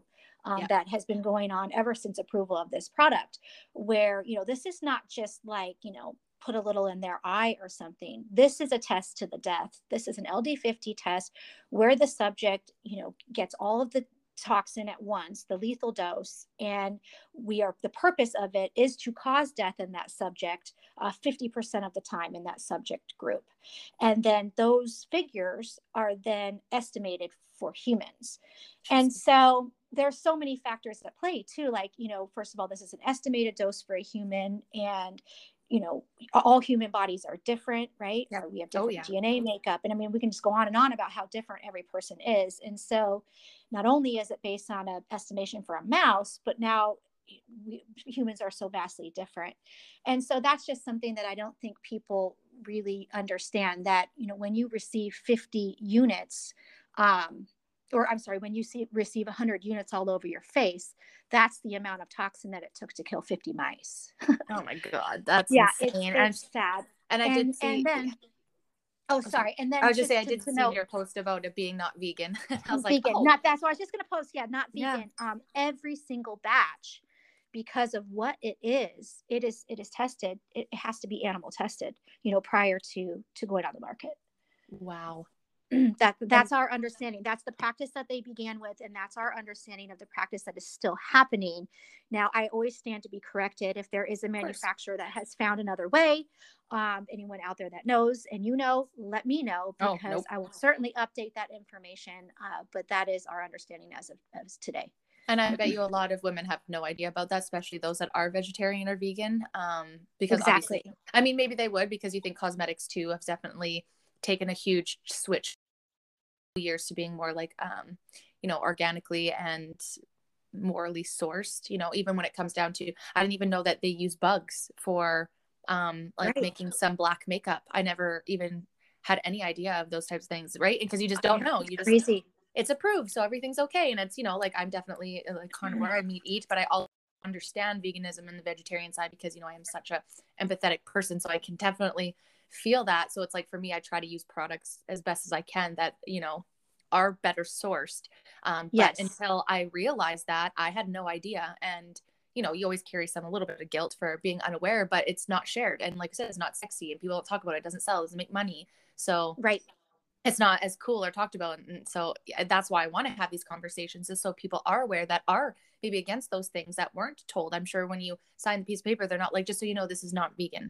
You know like right. it would matter right. it does matter, but to them it doesn't matter, right? Obviously, because they're doing these mm-hmm. tests. And also in the same yep. breath, it's like it's kind of gross that it's just based on what happens with an animal. And like you said, we can't test it, but like it's obviously proving to be not great all the time. So it's like, how much more do you guys need to revisit this mm-hmm. or try to find a different alternative? Um, which exactly. I guess is a question I kind of want to skip to. Um, do you know if there's any other alternative do you know like say even though i'm not necessarily for doing anti-aging stuff sometimes you know that extra pamper is nice. Is there any kind of natural ways that that you know of that people can practice? Well sure. You know there's there's a lot of ways and i'll t- i'll just tell you the ways that i I use. Perfect. um, and there's there's many, but I'm obviously I'm a huge and this is new. This is new for me. I have not done this. I wish I had been using face yoga uh, mm. for a lot longer than I have, but um, I'm a huge advocate for face yoga and actually exercising your face because our face, you know, has many muscle groups in our face, and they can be exercised and uh, it helps. It actually helps to diminish and reduce the, the the appearance of fine lines and wrinkles when you do face yoga. I've been amazed particularly um, at the definition that i've seen in my jawline um, mm-hmm. from face yoga. Uh, so that obviously is super safe. Uh, i think that some of the age old things always ring true. And that's obviously healthy lifestyle, healthy mm-hmm. eating, avoiding environmental contaminants and free radicals, limiting caffeine and smoking and alcohol, um, but using great safe skincare where you've looked at the ingredients and you are confident that they are safe for you and that they and they are working for you. I think it's okay to utilize uh, retinoids as long as you know you make sure the ingredients are are good and they're they're everything is sourced well um, or tretinoin, which is, you know, retin A, which is a synthetic uh, form of vitamin A. Now, with that being said, you do have to be careful with some of those ingredients. You can, they have to be respected, and you have to, mm-hmm. um, you know, have a prescription from your doctor or your dermatologist, and and work with your doctor on a safe way to utilize that ingredient because, you know, like everything else if it's misused it can cause more dam- damage than than good yeah. and so um, to, to be thinking about that uh, but yeah, uh, th- those are kind of the ways uh, that I have utilized, and I'm always actively learning and researching. Yeah, you probably caught my post recently on you know just sort of this issue with the newer peptide ingredient, um, the acetyl hexapeptide 8, which we have learned is actually works very similarly to botulinum toxin, and it's a substrate of botulinum toxin, which makes it potentially very dangerous. Oh. And so that's like I've known about this ingredient for about a year or so, but it's relatively new to the cos- cosmetic industry. And so there's not as much information about it um, that I would like to see. And I couldn't believe, Brandy, how many of my products had that ingredient in it. Oh. And I was un- unknowingly using this thinking that it was safe. And now um, I've completely changed my tune. And, and, you know, and that's like you said, when we learn and we grow, we, we do better. And so I've chosen to, to discontinue use of that ingredient because I, I feel there could be a risk there. Yeah. And that's, and that's, eh, that's what I mean for everyone too. And like, sometimes I'll notice that, that I like mm-hmm. do a shift, for example, like right now it's like, I don't know why, and everyone's different, but I don't want anything in plastic containers anymore for my food. So I went and bought a whole bunch totally. of glass ones and they're just things that, you know, you've oh, been taught your whole life. Like it, it doesn't matter. Oh, it doesn't matter. A body can handle it. And you're like, fair, but you know, it's already fighting so much. So why don't I actively right. do things that maybe not do it? So, for example, it's like telling everyone, like, I never knew that deodorant and antiperspirant were necessarily a bad thing. If anything, you were just told to always wear it. And then a couple years ago, someone was like, uh, you know, your body's supposed to sweat. Like, I don't know if you know who Dr. Bradley Campbell is, but I follow him on Instagram and he's always oh, just sharing cool. yeah he's just always sharing stuff and that was one of the things where he was just like your sweat is natural and if it's really stinky like you need to be addressing something inside your body not just covering it up and like clogging your pores and making it go back inward kind of idea. And i was like oh my god that makes so much sense when you say it like that. But my whole life is like oh put deodorant on because you're sweating you know? But then i'm like oh my god what am i absorbing into my poor body? Right well right that's just the thing and you know when i made the switch to natural deodorant mm-hmm. um what was weird was that it was like uh, it took several days actually for my body to to sweat and yeah. to actually have a smell. And then finally I was like, well, I actually do have a smell. Like, it's not great, but like it's also not that bad. but, like, but it's normal. But it took several days because yeah. I must have been so overloaded with uh, aluminum containing clogging whatever mm-hmm. you know mm-hmm. that it took some time for my body to to remove that. And then that was very eye-opening to me. Right? And you start doing that you start doing it more and more and like yeah like you said you, eh, and there i'm not saying i am perfect i am far from it but it was oh and me like, either. It's just like once you realize you're like okay this is an area i can improve for myself. And then like i said it's just like with learning you kind of get addicted of being like okay how and then again you have that switch of like I always say that i used to treat my body like a frat house and now it's a temple it's what's going to take me through the next years of life and it's not going to do as good as it, as it did because it's just naturally aging. And so how can i set myself up more successful? Or furthermore when i see let's say people sick or with certain things i very much try to notice like what are they consuming? What are they doing? Like yes, what, is, what can i do in my life? You know so many people think that fitness is you know so vain sometimes and yeah 100% not gonna there's some of that, that. happening yep. Yeah but but more often than not, that is one of the best things that you can do. And and when it comes down to things, people are very easy to look for a band-aid instead of being like, okay, what is it that I'm missing? You know, for me, I'm like, okay, do I drink water ever? Maybe if I drank some water, Right. maybe my wrinkles wouldn't be so pronounced. Or, you know, like if I'm sleeping with my hands on my face, no wonder why I'm breaking out my acne on this am side I washing off my makeup every Yes. single day? Right. Exactly. I mean, th- that's that's a simple one. Like even just skipping a few days, that's not good. That's not good for our skin, particularly if you wear, you know, sun sunscreen or, or sunblock containing makeup. Like that that should come off your skin. And you know, a lot of people, you know, don't have removed even sunscreen um, from their products because Yes, of the possible chemical. Yeah, you know, and there's other, you know, physical blocks that are, are much safer out there for sun protection the, rather than chemical ones. And it's Mhm. just, it's all, it's all of those things, which by the way, I forgot to mention an alternative method. Everybody look it up. We don't have to talk about it, but amazing is face, face taping. Don't forget the power of face taping. Yes, Okay, I've seen so that good. too. So yeah, So let's go back to that for a second. So funny thing that you you talked about the face yoga because I just so I haven't done the face part yet, but I did find this girl online that uh, I think her name's Marina, and she is I believe she's in another in a European country. Um, Cool. She has a very different accent when she talks, but she's so cute. But anyway, she has something called the Face Marathon, and I think it's like maybe uh, ten dollars for like you have a year's access. And obviously, share the stuff, and she shows you a bunch of different it's so bad because I was like, I have to nail down the posture stuff before I'll touch the face stuff. So I've nailed down the posture. So during Christmas break, I'm going to, she does a lot of like the face vacuums and stuff like that as well with oil, which I thought was really cool. But she starts off with your posture um, because she's just kind of like, like your lymphatic system can't drain if your whole body's not proper.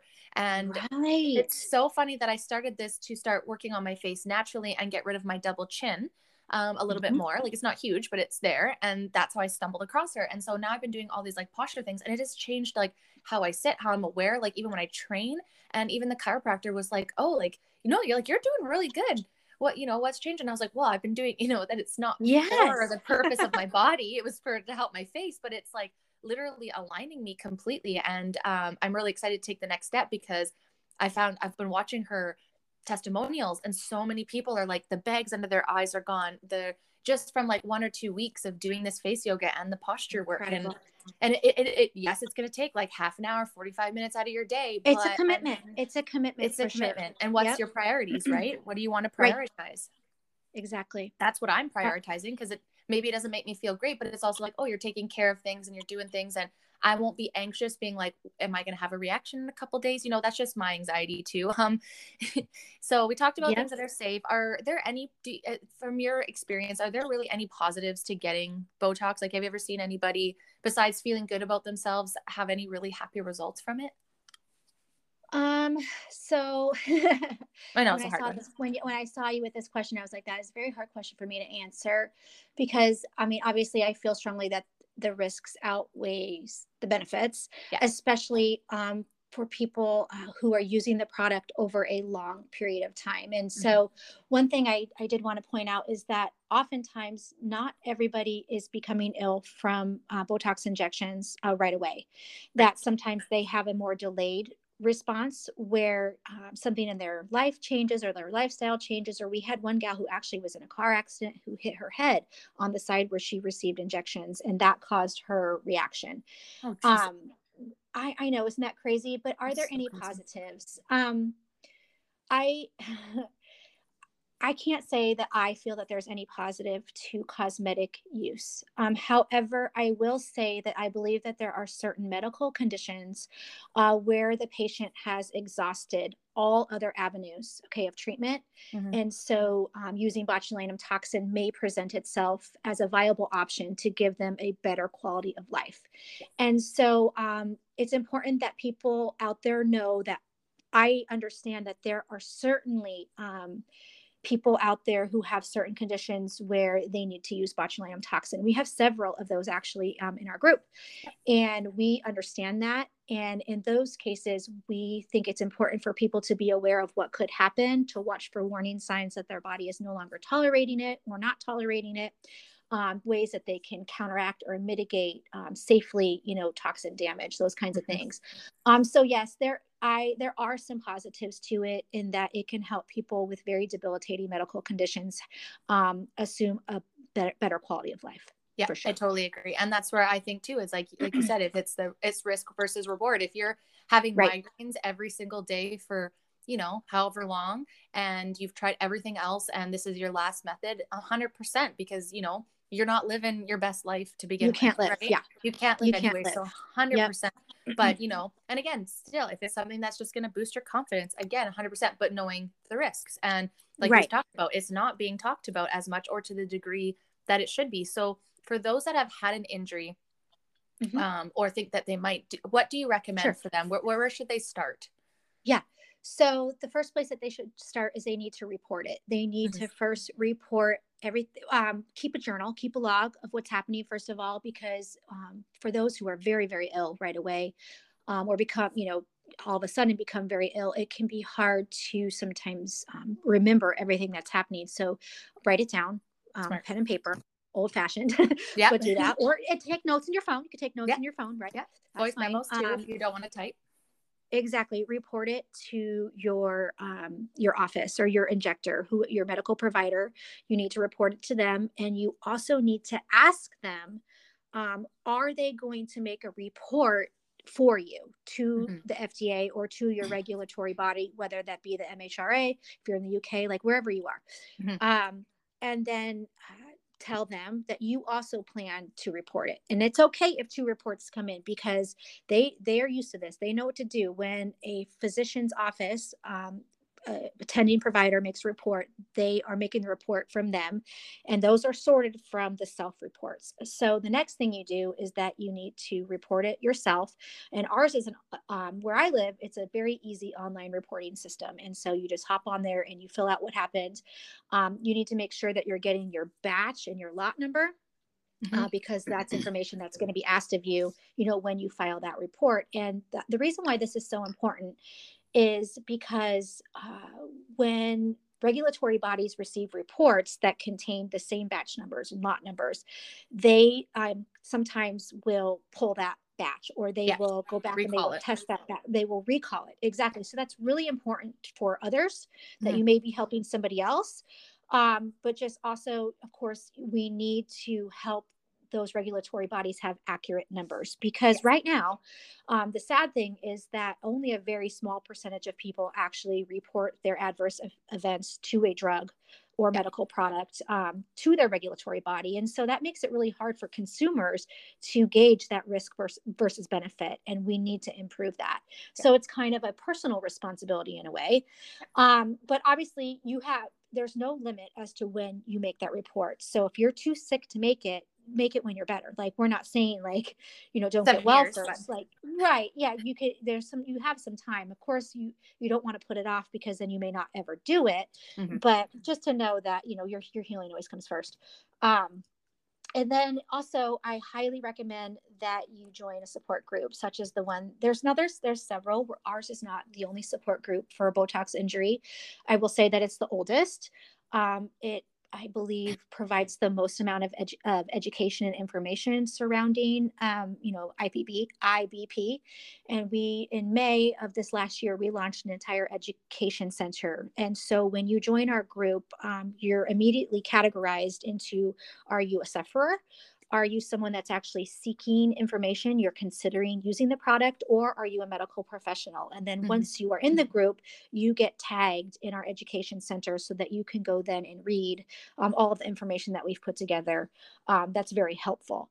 And so, in addition to that, um, just knowing and understanding what may be happening to you, uh, we give very specific information that you can um, give to your doctor so it kind of again bridges that gap right? It provides the doctor with a better understanding um, because we're hearing just so everyone knows we get um, doctors that are coming into our group all the time and personally messaging our team wanting more information because they also it's not just us that feel this way the consumers but the doctors also feel like they aren't receiving enough information from the manufacturers about what could happen. Yeah. and Because so the whole They're not injecting The- it. right. Right. Well, the some whole- of them are, but the whole point of it is just to help you work better with your doctor. Yeah. and that's really that's really our goal. And then and then more than that it's it's the mental health aspect of it. Mhm. to know and feel that there are other people in your camp.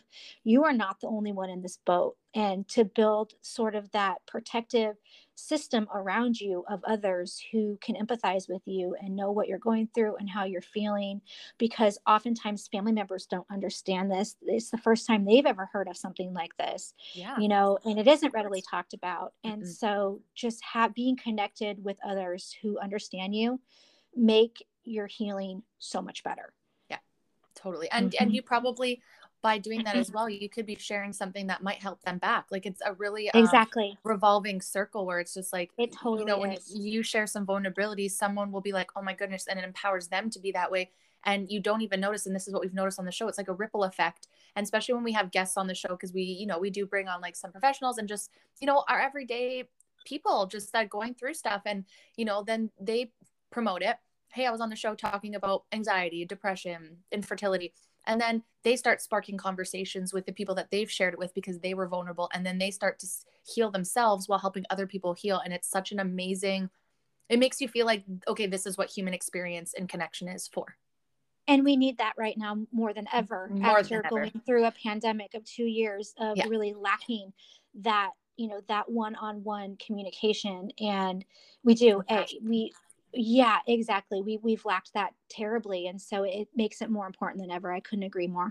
Right? That's where like okay you know what? We and you know it's so funny when we started the show we're just like okay let's just see if we can carry on you know conversation that we you know and get really into it. And then we would just be on the phone for like two hours and i come downstairs and my boyfriend like yeah i think you guys could do a podcast. You guys got a lot to say. And i'm like well it's just nice because everyone goes through different stuff and i don't I'm not embarrassed of anything that I've gone through. And I'm not really embarrassed of my opinions or what I think now is different than it might be tomorrow because that's all of life. We learn as we go through. And yep. if you don't go through just stumbling and trying, and if people are going to hold that against you, well, that's not my people. I want people that are going to be like, oh, there's Brandy stumbling through it, but look at her go. I'm so proud. Exactly. You know? exactly. and, and to admit, like, hey, I'm wrong. This is what I looked into. Like, and you said at the beginning of the disclaimer, we're like, we're not anything, we're not professionals, we're not this, we're just, you know, right. average people that just want to get the conversation started because either professionals are too busy or you can't expect all professionals to know everything. You know, you go no, to school like this is like when people be like, "Oh, dentists aren't doctors." Um, yeah, they are. They go to the same core years and then they branch off into dentistry, like doctors branch off into like medical, right? I mean, I'm not exactly. an educator, but right. And then same with like teachers. You guys probably take the core shit and then sorry, and then you branch off into what your specialty is going to be or however that is. But it, it's wild. it doesn't. You can't expect all of them to know all of it. That's why it's good to have a team. Like this year, I have like a chiropractor I have like, you know, obviously a dentist, a massage therapist. I'm going to go into acupuncture. I'm going to find a naturopath, a life coach. Like, it is great to have a plethora of people on your team that have all different knowledges that can give you different perspectives, even at the same topic, because you're just yep. more educated. And then if something happens, you're like, oh my God, I remember that episode. Brandy and Gretchen talk about this. This might be yep. what I have. And maybe that saves the one person from continuing it or, you know, having something bad happen to them. And that's all that I want and me as well. You so eloquently yes described exactly how I feel. I love it. ah, that's what's like I just this woman I have to be I have to be in about it. So one more thing before we go, I forgot to kind of okay. ask this. Um, now I've always see this. Uh, now I'm learning and all this, and you're saying there's lots of people. Is this really where, or like how many w- people have you seen be affected by this? Like, is it one percent of the population ish of this? You know, let's say the Western world, or is this like a lot? It's it's an it's an, a very very valid and incredible question and i can answer it um, as best i can so yes, i can tell you how i've gathered what, what i believe first of mm-hmm. all i believe based on reporting um, systems okay from different countries that it is obviously underreported so i'm just going to talk a little bit about the fda quick um, where yeah. i live and so yeah. currently there's over 55000 adverse events reported 8,000 of those are considered to be serious, and then we're just over 800 deaths.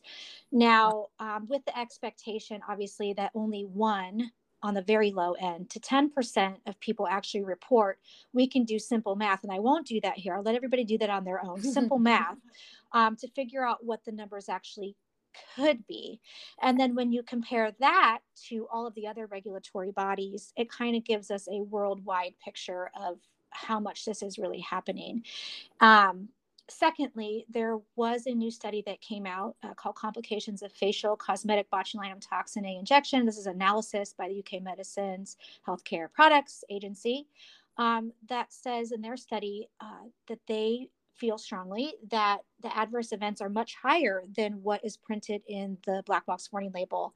Uh, that it's actually 16% of people, one in six, um, suffer adversely to botulinum toxin injections.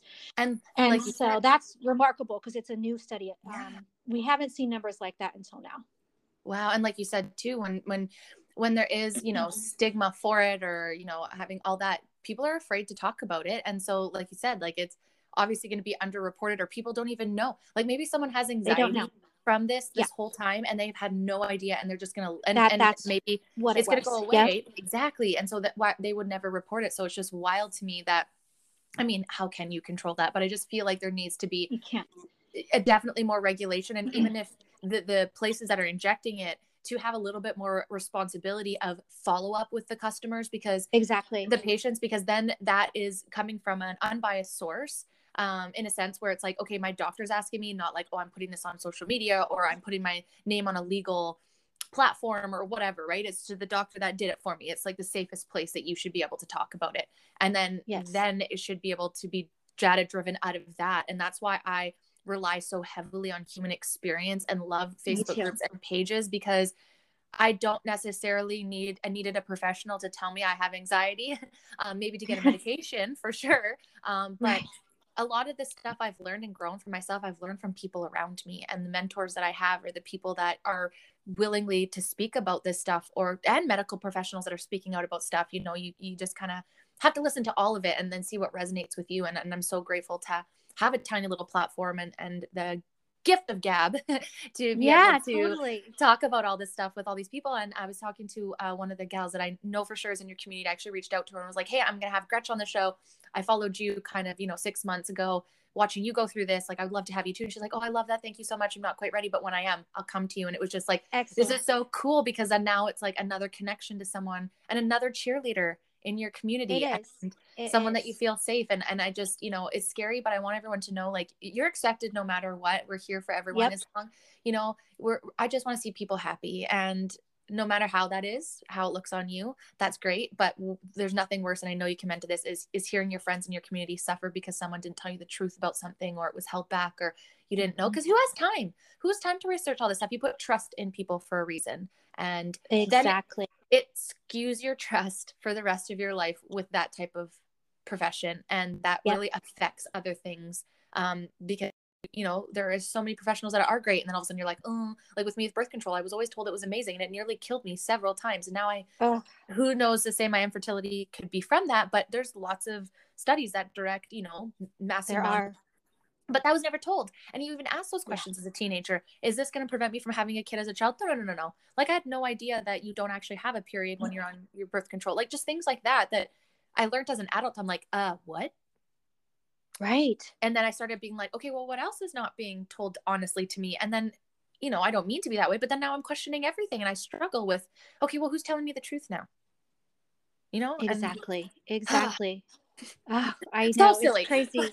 it's crazy well. I love this. This has been one of the best talks ever, Gretch. So much. Thank you so much. Is there oh, anything oh, that we welcome. could add? You're welcome. Is there I'm anything just more? Gonna, I, there just one little last thing. I just wanted yeah. to, to invite people to please, whether what it doesn't matter what camp you're in, yeah. even if you just want to learn, that you are welcome to join our support group. And I feel, um, you know, in addition to po- following the Never Tox on Instagram, um, the support group is really where I, I like to drive people to because, like you said, um, actually seeing and reading those uh, first account um, experiences from people um, are it means the most and our group is growing so fast you talked about instance rate and i want you to know that when i joined the group it was 1200 people yeah. and we are over uh, approaching 17,000 now and growing at a rate that is just it's unbelievable how quickly we're growing. And the majority of them are, are people who are suffering. So uh, just to throw that out there it's called botox yes. sport side effects. It's on facebook. You are welcome to become a member. Um, and we we usually can get people approved within 24 hours so you don't have to wait long.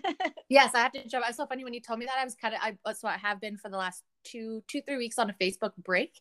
Um about to go back on, I just was like getting a little bit too wasty time scrolling. And I was like, I need to put up some boundaries by removing this for a minute, but I'm really sure. excited to just to learn more and to direct people there. So you'll be seeing uh, my name too. And and honestly, the last two girls too that were on about breast implant illness, they found out the same way about that is because they fell into a group Um, her name's Nicole, and it was the same thing. You know, there was a couple thousand when they first started, and now the group is over 50,000 women yep. and people that are feeling better and better every day because now they're learning stuff. And I know that these journeys are hard for everyone because you think in your mind you have a problem and then you fix that problem and then you end up with another problem.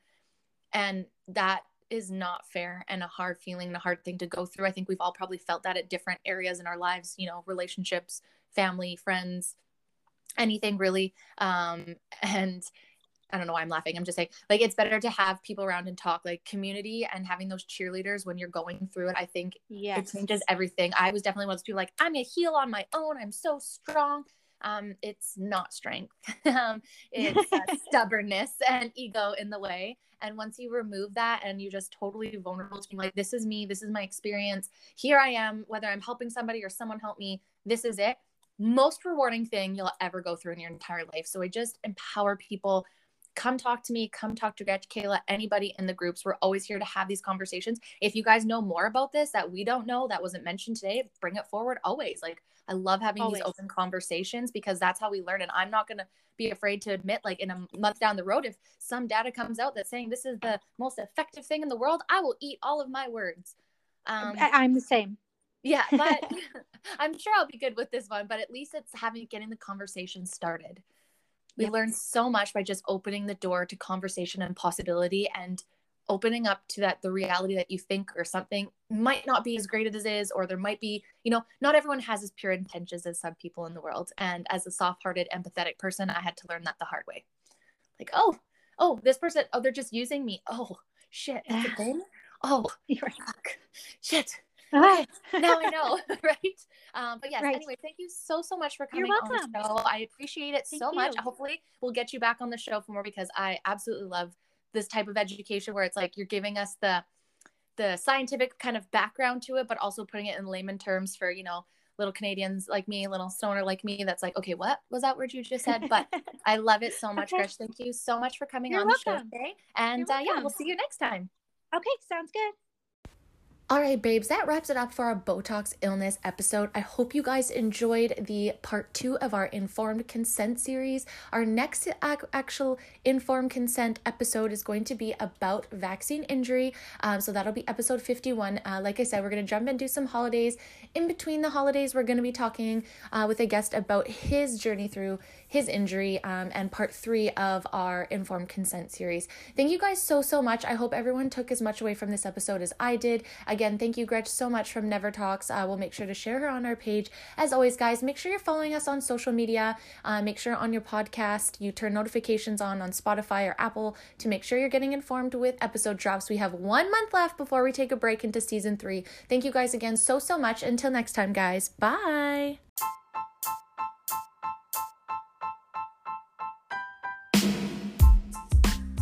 Thank you guys so much for stopping by today. We appreciate you so, so much.